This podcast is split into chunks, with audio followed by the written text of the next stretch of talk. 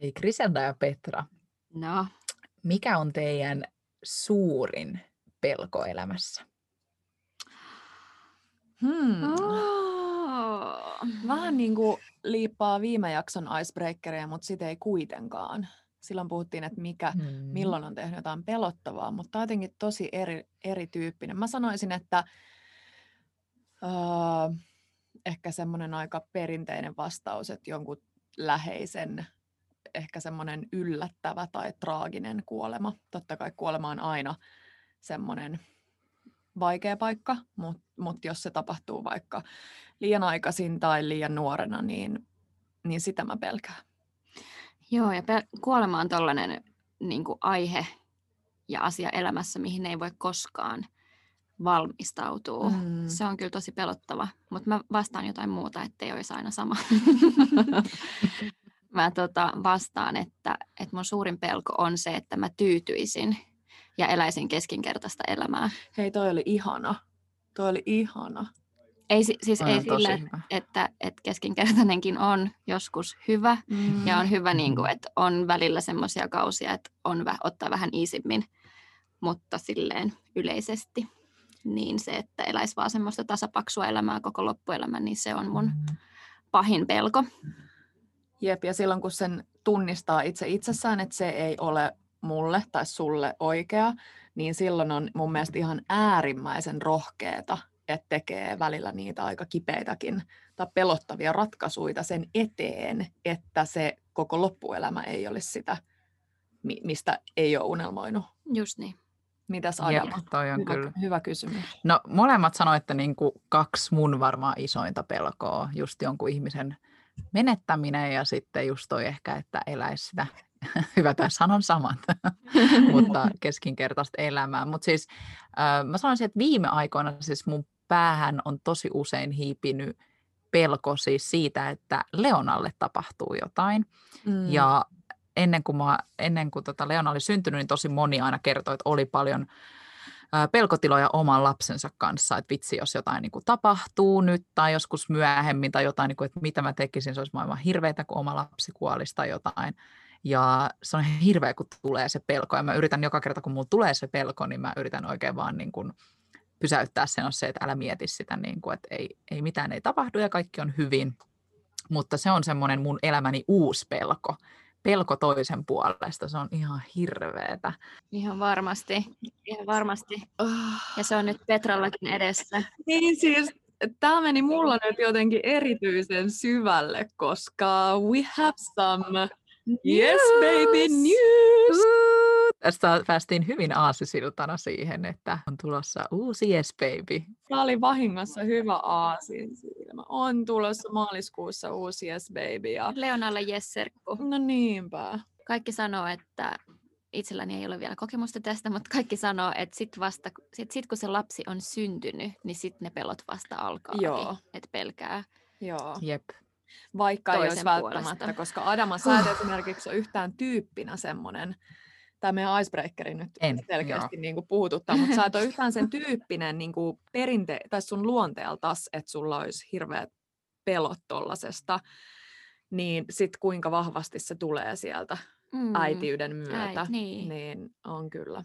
Kai se on ihan Jep. luonnollista. Se on ehkä jännä just, että kun ei olekaan sen tyylinen ihminen, mutta sitten huomaakin yhtäkkiä pelkäävänsä jotain, mitä ei osannut edes ajatella ennen, että katsoo sitä toista pientä ihmistä ja sitten samalla tulee vaan niin kuin väliin semmoisia, että vitsi, niin kuin, että, että jos sulle kävisi ikinä mitä tahansa, niin kuin, että jotenkin ihan hirveä tunne, niin sitten mä yritän vaan pysäyttää sen ja olla se, että no niin, kaikki on hyvin. Eli ehkä se on mun neuvo myös kaikille äideille ja nyt tulevalle äidille Petralle, Niin. että justiinsa sitten kuitenkin keskittyy tähän hetkeen ja olla niin kuin silleen, että itse asiassa kaikki nämä pelot, mitä meillä muutenkin on, niitä ei nyt tällä hetkellä todennäköisesti ne vaikuta meidän elämässä niin vahvasti, että ei anna niille ainakaan valtaa.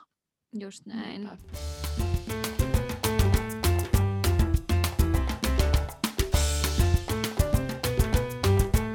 Hei, tänään meidän icebreaker vähän venyy, eli selkeästi nämä pelot puhututtaa. Ja nyt viimeksi Grisada ja Petra puhu niin hienosti rohkeudesta, niin musta on aivan ihana taas olla mukana täällä podcastissa. Me nauhoitetaan tällä hetkellä etänä, koska mä oon tosiaan Tallinnan puolella. Koronarajoitukset estää mua vähän niin kuin tulemasta nyt Suomeen ja mä istun täällä mun vaatekaapissa ja te olette vissiin nyt siellä Grisada ja Petra Nolissa. Joo, me ollaan Nolissa, mun uudessa kodissa. Kyllä. Lä- Petra just muutti pois, pois täältä, niin mä muutin tänne. Läpsystä vaihtoja. Tämä on Adamallekin tuttu väliaikaiskoti. Helsinki-koti. Mm. Silloin kun sä et ole mun no, sohvalla kaikki. punavuoressa. Niin. Mutta nyt hei, tervetuloa niin. tänne Nolille. Ja pelko ja rohkeus on ollut aika vahvasti läsnä meidän kaikkien elämässä, etenkin nytten isojen muutoksien äärellä. Griselda vasta eronneena ja sitten Petra näin raskaana ja tulevan vauvan odottajana. Niin mitä olette mieltä? Eikö rohkeus ja pelko käveleekin aika vahvasti käsi kädessä? Tai mi- millaisia ajatuksia se herättää nyt esimerkiksi Griselda eron myötä? Mikä sun fiilis on? Täysin, siis täysin kulkee käsi kädessä ja rohkeus on nimenomaan sitä, etteikö pelkää, vaan kyllä se pelko on koko ajan läsnä siellä. Että se on sitä, että sä uskallat tehdä, vaikka sua pelottaa. Ja tosiaan Jesköldin kuulijoille myös tiedoksi olen eronnut, mutta me voidaan tehdä joku oma erojakso erikseen mm. sitten joskus, kun on valmis keskustelemaan aiheesta vähän eri kulmalla. Mm. Nyt tämä ero on niin tuore, että, että ei pysty vielä. Niinpä. Joo, ihan ymmärrettävää, että ei ehkä välttämättä ole vielä valmis puhua siitä, mutta ehdottomasti tehdään erojakso, koska me kaikki ollaan joskus erottu. Mäkin vissiin kolme-neljä kertaa eronneena, niin ymmärrän niin hyvin Grisadan fiilikset, että se ei ole koskaan helppoa ja se on semmoinen iso muutos, joka vaatii nimenomaan sitä rohkeutta sitä, että menee eteenpäin pelosta huolimatta. Vähän eri tavalla kuin mullakin edessä hyppy tuntemattomaan, että kun on esikoisen odotus, niin se on aina aika erikoista aikaa sun elämästä. Adama, nyt tiedät siitä, niin kuin sulla on lähimenneessä ollut samat kokemukset, niin kyllähän, kyllä se kyllä se pelottaa. Ja mulla on siellä semmoisia tiettyjä, vähän semmoisia niin mun oman mielen, en mä sanoisi niitä ehkä mielen kamppailuiksi, mutta aina välillä miettii, että onko tarpeeksi sitä tai tarpeeksi hyvä tai miten mm. osaa tai miten mikäkin ja miten ne, mä en ole esimerkiksi ikinä kokenut olevani mikään äärimmäisen äidillinen tyyppi, vaikka mä oonkin semmoinen... Oletko kyllä aika huolehtivainen ja semmoinen Niin, mutta sitten mm, niinku pik- pikkulapset, niin esimerkiksi niin. Griselda on aina niin luonteva, vaikka kun me nähdään Leonaa, niin sä oot jotenkin tosi luonteva, niin muulta mm. puuttuu semmoinen. Tai mä, en mä sano, että se puuttuisi kokonaan, mutta että se ei ole semmoinen mun vahva osa-alue, niin ehkä mä sitten mietin sitä just, että miten se tulee, ja kaikki, kaikki onneksi vähän niin kuin lohduttaa ja sanoo, että sitten kun se lapsi syntyy, niin se tulee useimmiten sille luonnostaan. Jep, mä sanoisin ihan samoin siis fiiliksi, varsinkin niin kuin äitiyteen ja raskauteenhan liittyy niin paljon erilaisia. Voi tulla niitä semmoisia pelkotiloja, niin kuin mäkin jo sanoin tuossa alussa, että pelkää asioita, mitä ei ennen osannut edes kuvitella. Ja toi jännä Petra, kun sä sanoit ton, että susta tuntuu, että sä et ole ikinä ollut niin äidillinen ja muuta, koska mäkin näen sut tosi semmoisen huolehtivaisen ja semmoisena, mutta mulla oli itselläni ihan samoin fiiliksi silloin, että mä en yhtään kokenut, että mä oon niin kuin muiden lasten kanssa ikinä niin semmoinen, tietenkin mun siskojen lasten, mutta muiden kanssa ollut ikinä yhtään semmoinen, vaikka kun Griselda on, että Griselda on tosi hyvä kaikkien lasten kanssa. Musta tuntuu aina vähän jotenkin pelottavat ottaa kuin toisen vauva syliin, tai mä en yhtään ollut mikään lässyttäjä tai mitään. Ja mä muistan joskus, kun mä sanoin yhden mun ystävän läsnä ollessa, vitsi, mä en niinku tiedä, mitä mä sitten niinku juttelen sen lapsen kanssa, tai siis, että osaako mä niinku jotenkin, että mua, ihan samat jutut mua pelotti. Ja sitten Rosa sanoi niin hienosti, että sä oot just semmoinen äiti sun lapselle, kun sun lapsella on niin kuin, ää, mitä hänellä on tarvetta ja se, että sä oot just semmoinen äiti kuin sun pitää olla. Eli ei ole mm. olemassa oikeaa tai väärää tapaa olla äiti, vaan sä oot äiti just silleen kuin sä oot. Ja mm. sitten se olikin ihanaa, että sit kun Leona syntyi, niin huomasi sen itse, että niinpä, että siellä mä vaan lässyttelin silleen ja puhuin ihan niin. omalla tavallaan ja jotenkin se yhteys niin kuin syntyi. Että kyllä se sitten sul syntyy sen sun oman lapsen kanssa niin se erityinen Vitsi, side, oli... että tavallaan vaikka sä et olisi muiden lasten kanssa yhtään semmoinen, niin sä oot sun oman lapsen kanssa just semmoinen hyvä äiti kuin sä ootkin. Niinpä. Tosi tärkeä muistutus ja, ja mä en tiedä, niin kuin, että missä elämän vaiheessa hmm. ei, e, ei, voisi niin kuin, tai ei voi missään elämän vaiheessa liikaa muistuttaa siitä yksilöllisyyden merkityksestä ja tärkeydestä ja siitä, että me muistettaisiin kaikki se kaikissa tilanteissa ja saatetaan toimia eri tavalla äiteinä tai kumppaneina tai minä ikinä ja se on ihan ok ja tosi hyvä, koska se olisi tosi hämmentävää, jos me oltaisiin kaikki ihan samanlaisia. Mm-hmm. Niinpä. Mm-hmm. Mutta joo, paljon samoja tuntemuksia, mutta tässä nyt sitten mennään kohti. Musta tuntuu, että aika menee niin nopsaa, että... että siis tota... niin jännittävää. Joo. Ihanaa, kun niin. meidän perhe kasvaa. Niin, Yes Girlin ah. perhe kasvaa ja ihanaa, ja ihaninta myös, että... Adama tällaisena niin. lähitukihenkilönä. Soitan sulle sitten kaikissa ongelmatilanteissa. Ehdottomasti. Mä oon niin onnellinen, että sä oot nyt vihdoin myös paljastit meille, koska nyt me saadaan yhdessä vihdoin hehkuttaa ja ottaa tätä meidän toista maaliskuun vauvaa. Ihanaa, että on lisää ehkä kaloja. Ehkä Just kalat. Niin. Ehkä. Ihanaa. Kalat on hyvä rapujen kanssa. Niin on. Niin on. Jep. Hyvät ja kalat ja ravut. Miten Ada, mutta... mä, mä haluan vielä kysyä sulta tähän nopeasti, että mi, miten sä koet, että nyt kun on se kuinka vanha Leona on? Yli puolivuotias. Melkein seitsemän kuukautta. Melkein joo. seitsemän kuukautta. Niin mitä, sä vähän puhuit sieltä, että sulla oli samoja tuntemuksia, mutta onko mitään muuta sellaista, mikä sulla tulisi nyt mieleen tähän teemaan liittyen? Sehän on niin iso niin pelkoihin. Mm. Niin. No kyllähän se niin vaatii niin paljon rohkeutta myös A, olla äiti, tai siis edes tuoda, päättäisi hommata se lapsi. Sekin on jo mun mielestä niin kuin semmoinen, vaikka se itsellekin tuntui tosi totta kai silleen luontevalta, enkä mä sitä enempää miettinyt, mä veikkaan, että sulle Petra aika sama, mm. mutta kyllä siihen, no just ne semmoiset päivittäiset pelot, että just jos tapahtuu jotain, ja pelot ihan siitä, että miten kasvattaa toisen, koska tavallaan nyt ymmärtää, vaikka on paljon semmoisten asioiden äärellä, että ymmärtää, että jos on arvostellut vaikka omaa äitinsä tietyistä asioista, niin nyt näkee ne ihan erilaisessa kulmassa tai näkökulmasta, koska ymmärtääkin jotenkin empaattisemmin, että niinpä, että vitsi, että jokainen äiti varmasti yrittää parhaansa. Mm. Ja se, että yrittää parhaansa, niin se ei välttämättä aina ole tarpeeksi sille toiselle. Että sekin, että minkälainen tyy- tyyppi niin kuin Leonasta kasvaa, arvostaahan hän mua ja onhan niin kuin mun valinnat semmoisia, mitä hän joskus arvostaa, niin tommosikin saattaa ajatella, että koska nyt hän on pieni vauva, mutta Leona kasvaa myös aikuiseksi. Mm. Ja sitten sitä miettii silleen, että vitsi mä yritän vaan tehdä niin kuin parhaani ja sen, että hänestä niin kuin tulee fiksu nuori nainen ja semmoinen, kenestä mä voin olla ylpeä, mutta että meillä olisi myös läheinen suhde ja semmoinen, niin kyllähän tommosia miettii ää, aina silloin tällöin, koska se on niin iso vastuu, että tavallaan niin kuin isoin vastuu, mitä omassa elämässään on ollut, ja sitten samalla miettii sitä, että ei vitsi, mähän on itse vielä ihan niin kuin lapsi, ja sitä mä yritän kasvattaa toista, toista lasta, niin tota, Vitsi. Kyllähän se on pelottavaa, mutta sitten samalla siellä on se rohkeus kyllä, joka vaan niin kuin mun mielestä vie eteenpäin. Ja se aika menee niin nopea koko ajan, just aika vaan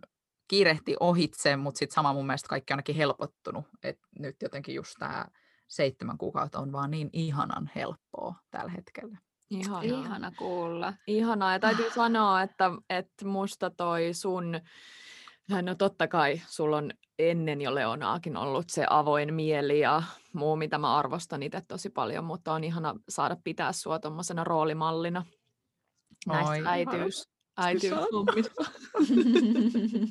Täällä Mutta ehdottomasti muistat vaan just olla rauhallinen ja iloinen oma itsesi, niin kaikki menee hyvin. Kaikki menee mun mielestä yleensä niin kuin niiden vaan pitää ja kaikkien pitää myös käydä se oma matka siinä äitiydessä. Et niin kuin te nyt olitte, me oltiin kesällä yhdessä, tehtiin töitä aika niin kuin paljonkin ja mulla oli Leona ja te näitte niitä tilanteita, kun mä lähdin vaan niin kuin suuttuneena pois. No ei teille suuttuneena, mutta että mulla oli itselle stressaava päivä tai ää, itkin tai muuta, niin ne on kaikki osa mun mielestä sitä äitiyden niin kuin matkaa. Et, et sitä itse oppii ihan niiden omien voimavarojenkin kautta sitä, että mikä toimii niin kuin just omassa arjessa. Et se Niinpä. on mun mielestä myös sitä Just niin, jotenkin niin kehitystä. pitää kiinni myös. Pitää, ja pitää. Ja niitä omia rajojaan. No just se, ja, ja taas palat, palataan siihen yksilöllisyyteen ja siihen ne omat rajat ja sun jutut ja muuta. Et mä sain mun mielestä niin ihanan, ihanan kommentin tänään tota, joltain, että, että muista, että paras vinkki on olla kuuntelematta muiden vinkkejä. Eli sekin, että totta kai niin kuin mekin täällä podcastissa jaetaan vähän sellaisia niin kuin vinkkimäisiäkin asioita tai ja, ja semmoisia niin meidän elämän kautta jotain, mitkä me koetaan mielenkiintoisiksi jutuiksi tai sieltä positiivisen psykologian kautta. Mutta siinäkin on mun mielestä pointtiinsa, että ei kannata kaikkia näitä meidän juttuja Niin, todellakaan. ottaa silleen ihan totena, vaan aina Poimii. suodattaa ja Niin. poimii ja, ja muuta, että, että Poimii itselleen semmoisia mielenkiintoiselta kuulostavia asioita Niin. ja testailee, mikä on itselle paras. Jep. niinpä. Niin, tosi hyvä mun mielestä pointti, koska me liian usein saatetaan ajatella, että sit jonkun vinkki on niinku se ainut oikea tosi, mutta kun on niin monta totuutta, on niin monta ihmistä erilaista, niin just toi, että ehkä itse ottaa sieltä sen. Niin mä oon ainakin tehnyt äitiydessä, koska ootappa vaan, tää on tää ootappa vaan, mutta äitiyteen liittyviä vinkkejä, niitä kyllä saa ihan joka puolelta niin paljon kuin vaan. Et sen takia mä oon itsekin semmoinen, että jos joku haluaa kysyä vinkkiä, niin voi kysyä ja mä voin antaa niin kuin meidän kokemuksen, mutta mä en itse ole sellainen ehkä, että mä lähden tuputtaa niin kuin omia äitiyteen liittyviä vinkkejä ihan sen takia, että mä tiedän sen, miltä se, kuinka ärsyttävää se voi myös olla, Niinpä. jos äh, joku ajattelee, että tämä on ainut oikea tapa olla äiti, koska Niinpä. semmoista oikeaa tapaa ei ole olemassa, niin Just. äh, just hyvä, hyvä, että sä sait ton kommentin ja sä tiedät sen myös itse, että mieluummin ottaa niin kuin vaan sieltä itselleen jotain toimivia, tai kuuntelee ne jutut, mutta ei ota niitä liian kirjaimellisesti. Mm. ehkä. Mm. Mutta no, me aika hyvin niin mietittiin just, tota, että mikä meitä pelottaa. Pelkohan liittyy niin vahvasti tuohon rohkeuteen. Vitsi, viimeksi kun mä kuuntelin tota teidän viime viikon nahoittavaa jat- jaksoa, mä itsekseni niin paljon keskustelin, että vitsi, mä haluaisin sanoa tähän tän ja tän ja tän. Siis ja niin. mä Mekin oltiin toivonut, että mä olisin että mukana. olisipa Adama täällä kommentoimassa näihin, näihin, Niinpä. näihin juttuihin, mutta nyt onneksi saatiin tämä etäyhteys toimii. rohkeus on ehkä mun yksi lemppariteemoja elämässä yleisesti, koska me tarvitaan niin paljon rohkeutta kaiken näköisiin asioihin, jos me halutaan aloittaa jotain uutta tai just hypätä elämässä uuteen muutokseen tai mitä tahansa, niin me tarvitaan sitä roh- rohkeutta. Mutta miksi mä kysyin tuossa alussa icebreakerinä tuon pelkoon liittyvän ja puhuttiinkin peloista, niin on just se, että itse asiassa se pelko on kuitenkin melkein aina läsnä. Et vaikka me lähdetään rohkeut- rohkeasti tekemään jotain, niin se pelko on yleensä siellä ja se ei tarkoitakaan, että sen pelon pitäisi periaatteessa poistua, koska mä en tiedä mitä mieltä te olette, mutta mä oon itse huomannut, että vaikka se helpottuu aina se tekeminen, se rohkeuskin vahvistuu tekemällä asioita, niin silti se pelko aina välillä pilkahtaa sieltä, että se pelko kuitenkin on jotenkin aina vähän siellä. Et pelkohan on aika usein semmoinen voimakas asia, ja se elää yleensä siellä meidän mielikuvituksessa. Et se on vält- välttämättä se ei ole niin iso ihan äh, niin kuin realiteet, realistisesti, mutta meidän mielessä se voi olla tosi isokin asia. Joo, musta tuntuu, että se on kyllä kaikkiin meihin jollain tavalla sisäänrakennettu ja, ja semmoinen asia, josta ei ihan hirveästi puhuta tai siitä ei ehkä tyyliin lueta koulussa tai keskustella kavereiden kanssa. Et ehkä, tai, tai se jää just semmoiselle pinnalliselle tasolle. Tai, tai se ei edes välttämättä pinnalliselle, mutta se niinku pintakerros vaan käydään läpi. Että pelkääks just Mm. vaikka niitä lähimmäisten kuolemia tai hämähäkkejä tai jotain. Ja sitten se keskustelu loppuu siihen, että sitä ei lähdetä sille enempää niinku Mm. käymään läpi. Toi on, toi on kans niin tosi mielenkiintoinen toi äitiysnäkökulma, koska se on semmoinen, että se on varmasti tosi pelottavaa, varsinkin ensikertalaisille, niin sanotusti ensikertalaisille esikoisen kanssa. Jep. Ja se on semmoinen asia, mitä sä et voi niin lähteä pakoon. Että sun on vaan Mm. pakko suorittaa ja mennä niitä, niitä pelkoja kohti, vaikka sua pelottaisi. Mutta sitten jos sä mietit vaikka elämää ja vaikka jotain uutta duunipaikkaa tai uraa, ja jos sä oot se niin pelokas ihminen ja sä pelkäät vaikka työhaastattelutilanteita tai sä pelkäät pääsykoetilanteita. Mä oon itse sellainen, joka menee ihan lukkoon pääsykoetilanteissa ja haastatteluissa. Niin se pelko on tiellä, mun niin kuin Mm. unelmien tiellä. Mm. Joo, mun mielestä siis semmoinen sanonta kuin rohkeus ei tarkoita sitä, että ei pelkäisi mitään, vaan rohkeutta on, että toimii pelosta huolimatta. Semmoinen sanonta on mun mielestä yksi ihanimpia sano, sanointoja just sen takia, että, että niin kuin säkin Krisalda sanoit, että sä tiedät, että mikä on semmoinen sun ehkä niin sanotusti epävarmuus tai joku, missä ehkä koet jotain pelkoa, mutta silti sun välillä sä oot elämässä kuitenkin tehnyt niitä asioita, että vaikka se pelko niin kuin on siellä, niin sä et, ja se olisi niin, kuin niin sanotusti tiellä, niin silti sitä niin kuin lähtee tekemään, koska ymmärtää ehkä myös, että okei, mä ainakin itse ajattelen niin, että hyväksyy myös ne omat niin kuin epävarmuudet, mutta siitä huolimatta ottaa sen riskin. Että jotenkin niin kuin, Siis ihana. Te molemmat sanoitte just, niin kuin, mm. joo, te molemmat sanoitte just sitä, mistä, mistä, mitä mä arvostan lähtökohtaisesti ihmisessä, että osaa, ei se ole niin kuin automaattista, että osaa mennä itseensä ja tulkita niitä omia pelkoja ja miettiä, mistä ne tulee, vaan tosi moni jotenkin ehkä sulkee ne. Että et jossain tuolla takaraivossa tietää, että ne tilanteet saattaa pelottaa, mutta sitä ei itsensä kanssa tavallaan keskustele siitä pelosta. Niin ja sitten voi välttää myös niitä tilanteita. Niin, Jep. niin vähän huomaamattaan ehkä.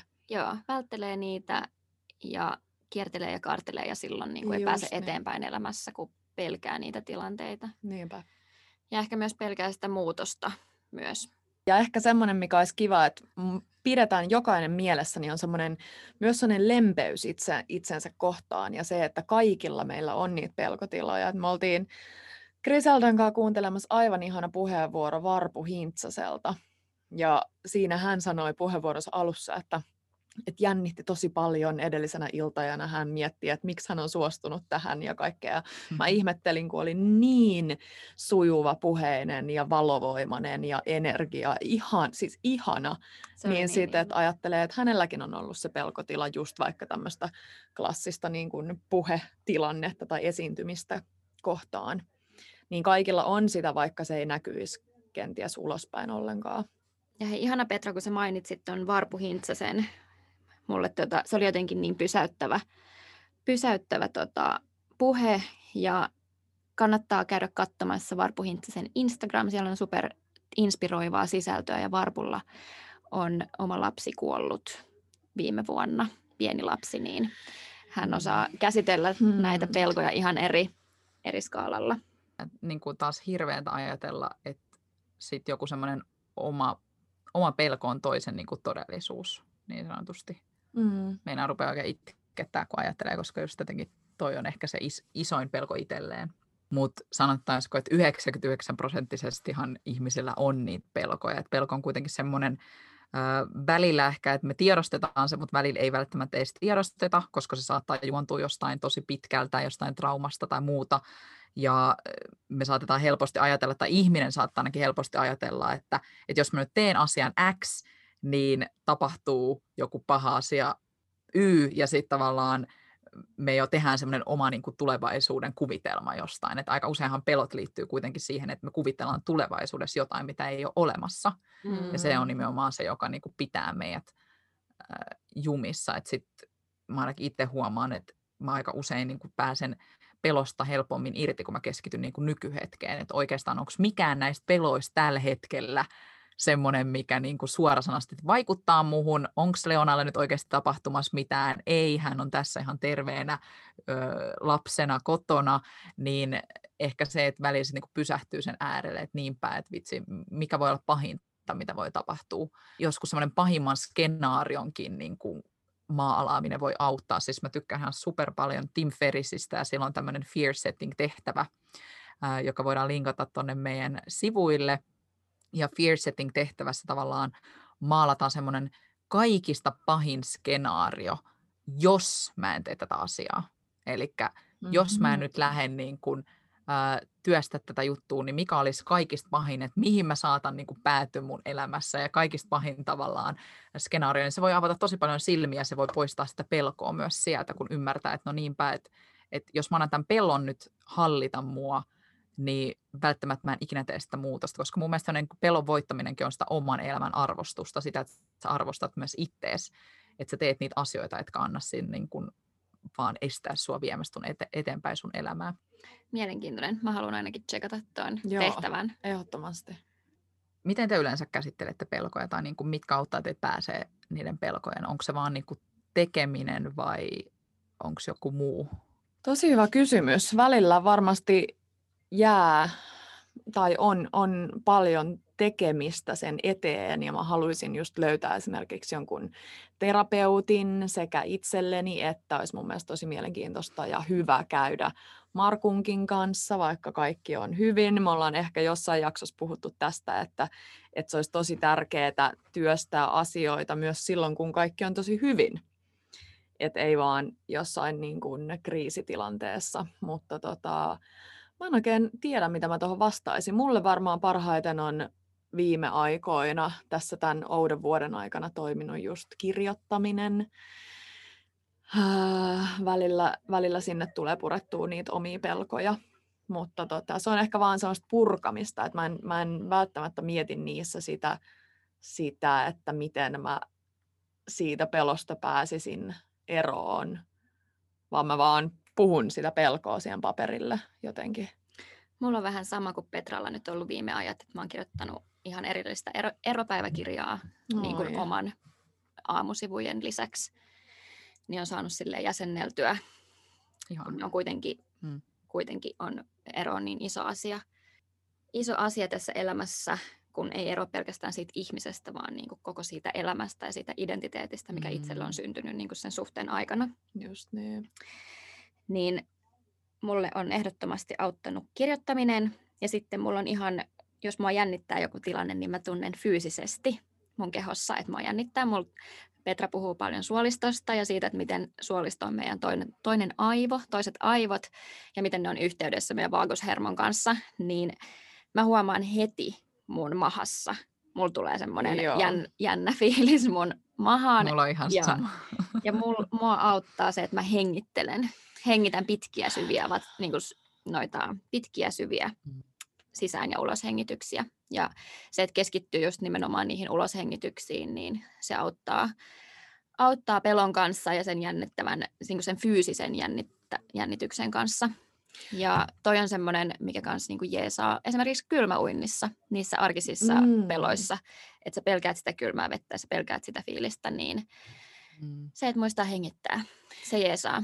Toi on niin hyvin sanottu ja täytyy sanoa, että, että jos mä öö, näen itseni vaikka kymmenen vuotta sitten kuuntelemassa, kuuntelemassa tällaista podcastia, saatikaan joku 15 vuotta sitten, kun on ollut semmoinen teini, niin on, saattaa kuulostaa vähän siltä, että no mitä vitsi te mummat siellä puhutte jostain päiväkirjoista ja hengittelystä, että toi on niin klassinen toi hengitä, hengitä syvään, mutta sitten ihan oikeasti, kun ne ottaa sinne käytäntöön, eikä vaan ajattele niitä sellaisena, niin kuin, että joo joo, aina puhutaan, että pitää hengittää, että kun oikeasti oikeasti vähän niin kuin aloittaa sen treenaamisen ja, ja sen itsensä kuuntelun, niin sä huomaat, mikä merkitys sillä on. Mm. Jep.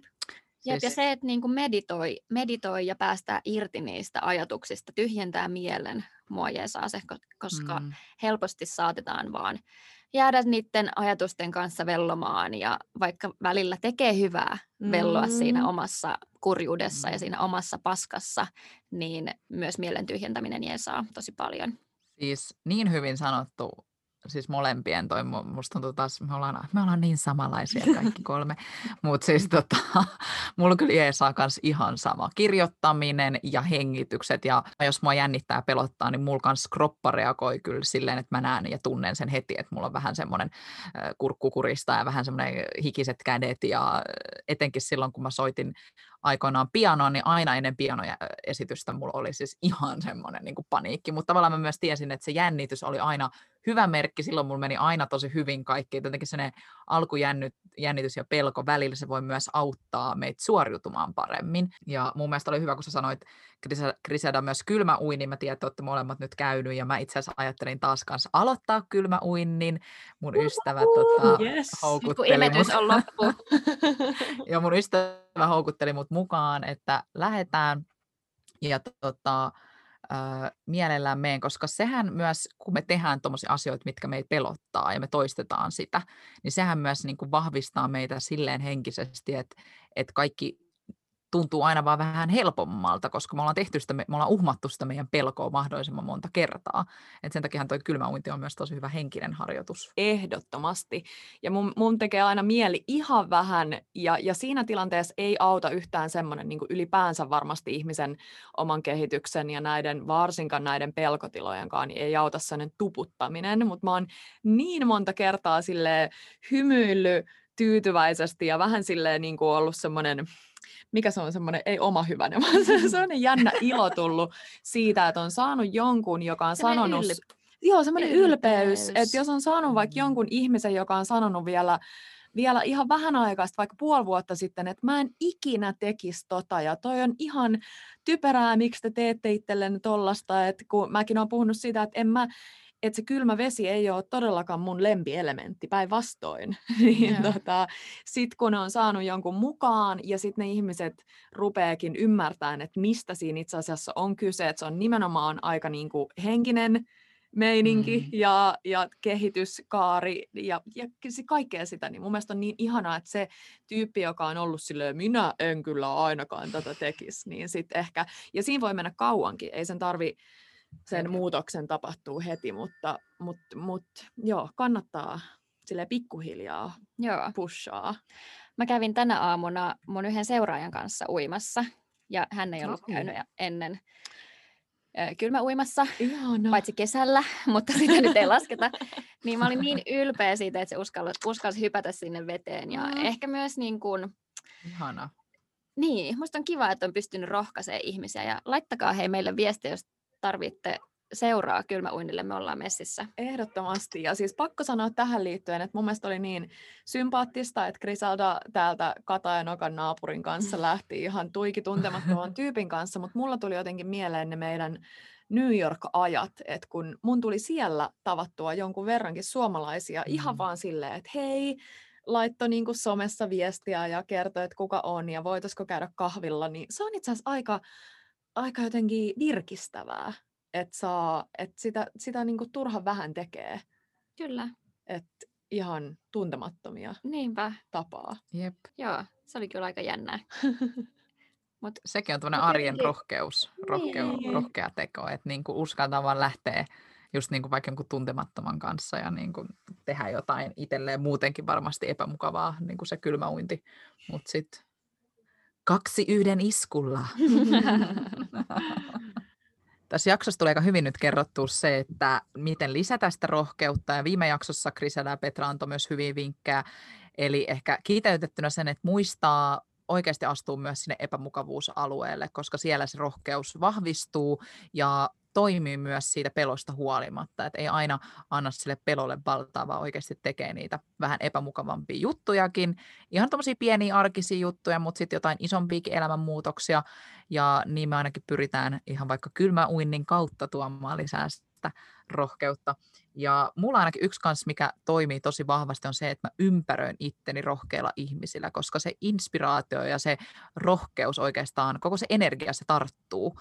Mä oon aina ajatellut niin, että jotka, ne ihmiset, jotka on mun ympärillä, niin mä oon vähän niin kuin niiden keskiarvio, ja sen takia musta se rohkeus on myös hyvä luonteenpiirre, mitä kannattaa katsoa muissa ihmisissä. Mä just avasin mun vanhat päiväkirjat viime vuodelta ja niin kuin mietin, tota, että sä oot keskiarvo viidestä sun lähimmästä ihmisestä. Mm. Niin se on kuitenkin semmoinen vapaus, mikä meillä on valita. Jep.